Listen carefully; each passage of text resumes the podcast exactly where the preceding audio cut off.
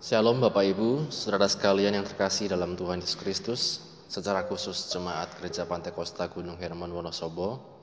Sore hari ini kita akan sama-sama belajar dari firman Tuhan. Kita akan mengikuti pendalaman kitab online GPG Wonosobo. Sebelumnya kita akan sama-sama berdoa terlebih dahulu. Bapak Surgawi terima kasih untuk penyertaan Tuhan dalam kehidupan kami. Sampai di saat hari ini Engkau terus Tuhan menyertai kami, mengasihi kami ya Tuhan. Dan sementara bila kami akan belajar dari firman-Mu Engkau yang bukakan setiap mata hati kami Tuhan Untuk kami dapat mengerti firman-Mu Mengurapi hamba-Mu ya Roh Kudus Sehingga kami Tuhan sama-sama Tuhan dapat mengerti dan menjadi pelaku-pelaku firman-Mu ya Tuhan. Terima kasih Bapak, kami siap Tuhan menerima firman-Mu dalam nama Tuhan Yesus. Haleluya. Amin. Bapak Ibu, Saudara sekalian, di dalam sebuah cerita Indian kuno, suku Indian ya, ada sebuah kisah mengenai seekor anak raja wali yang terlahir dan dibesarkan oleh induk ayam ya. Sampai dia besar dia tidak menyadari bahwa dia adalah seekor raja wali. Sehingga dia bersikap bertingkah laku seperti ayam ya. Dan satu ketika ketika anak-anak ayam ini bersama anak raja wali ini berjalan bersama, dia melihat ada raja wali terbang di angkasa begitu gagah, begitu luar biasa. Dan dia melihat kemiripan antara raja wali itu dengan dirinya. Dan kemudian kita uh, mendengar dari kisah itu Raja Wali itu kemudian sadar bahwa dia itu adalah seekor Raja Wali dan baru setelah itu dia belajar terbang dia kemudian bisa terbang dan benar-benar menjadi seekor raja wali apa yang mau saya sampaikan adalah sering kali Bapak Ibu kita tidak mengerti identitas kita sebagai orang Kristen, sebagai umat Tuhan. Siapakah kita di dalam Kristus? Siapakah kita sebagai anak-anak Allah? Ya. Dan ini yang mengakibatkan sering kali kita tidak merasa berharga hidup kita, kita tidak merasa bahwa kita ini harus menjadi berkat buat orang lain, menjadi terang bagi orang lain. Ya. Kalau kita baca Bapak Ibu di dalam Efesus pasal 1 ayat 3 ya dan seterusnya, inilah identitas kita sebagai anak Tuhan, sebagai orang Kristen, sebagai orang yang berada di dalam Kristus. Apa saja identitas kita itu? Kalau kita lihat Bapak Ibu, di ayat yang ketiga sampai ayat yang keempat dikatakan, Terpujilah Allah dan Bapa Tuhan kita, Yesus Kristus yang dalam Kristus telah mengaruniakan kepada kita segala berkat rohani di dalam surga. Sebab di dalam dia Allah telah memilih kita sebelum dunia dijadikan, supaya kita kudus dan tak bercacat di hadapannya. Siapakah kita? Kita melihat di sini, kita adalah orang-orang pilihan. Kita dipilih Allah dikatakan di dalam Kristus sebelum dunia dijadikan. Untuk apa dikatakan supaya kita kudus dan tak bercacat di hadapannya. Ya. Jadi Bapak Ibu sadari bahwa kita ini umat pilihan, orang-orang pilihan. Kita sebagai orang tua, kita anak muda, remaja, ya, anak-anak dan lain-lain, kita ini orang pilihan ketika kita berada di dalam Kristus, dipilih sebelum dunia dijadikan. Kemudian Bapak Ibu di ayat selanjutnya ayat yang kelima dalam kasih ia telah menentukan kita dari semula oleh Yesus Kristus untuk menjadi anak-anaknya sesuai dengan kerelaan kehendaknya supaya terpujilah kasih karunia-Nya yang mulia yang dikaruniakannya kepada kita di dalam Dia yang dikasihinya. Yang kedua dikatakan sebagai orang-orang yang berada di dalam Kristus kita ditentukan untuk menjadi anak-anaknya.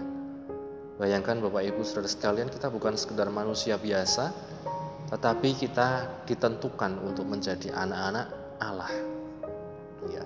Kuncinya di mana di Bapak, Bapak Ibu dikatakan di dalam Kristus, ya, bukan di dalam yang lain. Tidak bisa kita usahakan dengan kekuatan kita sendiri. Jadi kita sebagai anak-anak Allah dikatakan mari sadari hal ini. Ya.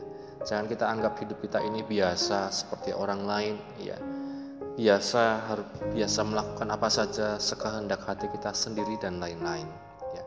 Selanjutnya dikatakan di ayat yang ketujuh, Sebab di dalam dia dan oleh darahnya kita beroleh penebusan, yaitu pengampunan dosa, menurut kekayaan kasih karunia-Nya yang dilimpahkannya kepada kita dalam segala hikmat dan pengertian. Ya. Dikatakan di dalam dia dan oleh darahnya kita beroleh penebusan, yaitu pengampunan dosa yang tidak bisa dikerjakan oleh orang siapa pun di dalam dunia ini dengan cara apa pun manusia tidak dapat menebus dirinya sendiri terlebih lagi manusia tidak dapat menebus orang lain ya hanya di dalam Kristus Yesus dikatakan penebusan dosa itu ada. Ya kita harus mensyukuri hal ini. Kita orang-orang yang ditebus.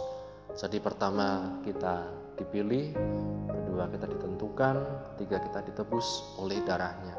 Selanjutnya dikatakan di ayat yang ke-9 Sebab ia telah menyatakan rahasia kehendaknya kepada kita sesuai dengan rencana kerelaannya yaitu rencana kerelaan yang dari semula telah ditetapkannya di dalam Kristus sebagai persiapan kegenapan waktu untuk mempersatukan di dalam Kristus sebagai kepala segala sesuatu baik yang di sorga maupun yang di bumi ya.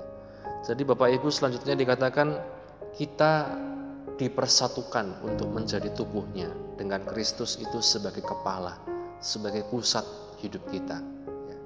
Jadi Kristus yang seharusnya memimpin setiap kehidupan kita, apa pun yang menjadi kehendak kita, pikiran kita, rencana kita, cita-cita kita dikatakan di dalam Kristus dia adalah kepala kita ini tubuhnya. Dan kita dipersatukan nantinya dengan anggota-anggota tubuh Kristus yang lain sebagai satu tubuh Kristus Bapak Ibu Saudara sekalian untuk mempermuliakan nama Tuhan ya. Selanjutnya juga dikatakan di ayat yang ke-11 Aku katakan di dalam Kristus karena di dalam dialah kami mendapat bagian yang dijanjikan. Kami yang dari semula ditentukan untuk menerima bagian itu sesuai dengan maksud Allah yang di dalam segala sesuatu bekerja menurut keputusan kehendaknya. Supaya kami yang sebelumnya telah menaruh harapan pada Kristus, boleh menjadi puji-pujian bagi kemuliaannya. Di dalam dia kamu juga, karena kamu telah mendengar firman kebenaran yaitu Injil keselamatanmu, di dalam dia kamu juga ketika kamu percaya, dimeteraikan dengan roh kudus yang dijanjikannya itu. Meterai Bapak Ibu Saudara sekalian, dalam hidup kita ini sangat kuat. Yang dikatakan ketika kita berada di dalam Kristus, ketika kita percaya dikatakan kita dimeteraikan dengan Roh Kudus yang dijanjikannya itu. Ya meterai bisa menjadi satu tanda kita sah sebagai anak Tuhan sebagai anak-anak Allah dan meterainya bukan main-main tapi meterainya adalah Roh Kudus ya dan yang terakhir di ayat 14 dikatakan dan Roh Kudus itu adalah jaminan bagian kita sampai kita memperoleh seluruhnya yaitu penebusan yang menjadikan kita milik Allah untuk memuji kemuliaannya. Selanjutnya dikatakan kita memiliki jaminan untuk memperoleh semuanya itu, yaitu apa? Roh Kudus. Itulah jaminan kita. Ibarat seperti kita membeli sesuatu, kita dijanjikan sesuatu, dikatakan ada jaminan yang kita terlebih dahulu pegang. Itulah Roh Kudus, ya. Yang dikatakan menjadi jaminan untuk kita dikatakan menerima yang dikatakan di ayat yang ketiga tadi segala berkat rohani di dalam surga.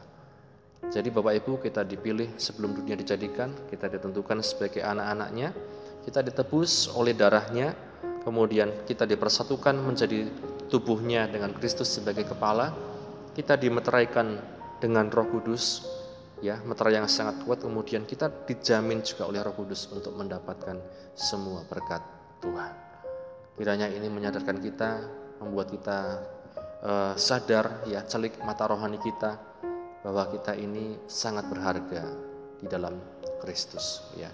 Amin firman Tuhan. Sama-sama kita berdoa. Kami bersyukur Bapa untuk pilihanmu dalam hidup kami, untuk rencanamu yang besar dalam hidup kami. Ajar kami menyadari siapakah kami ini, identitas kami di hadapan Engkau ya Tuhan. Ajar kami bertindak, bertingkah laku, berpikir seperti Engkau ya Tuhan. Ajar kami mengerti setiap rencanamu dan bahwa kami semakin hari semakin Tuhan uh, mengerti dan melakukan kehendakmu dalam kehidupan kami. Terima kasih Bapa meteraikan firman-Mu dalam kehidupan kami, mampukan kami untuk menjadi pelaku-pelaku firman-Mu. Di dalam nama Kristus Yesus, Tuhan kami berdoa mengucap syukur, haleluya. Amin.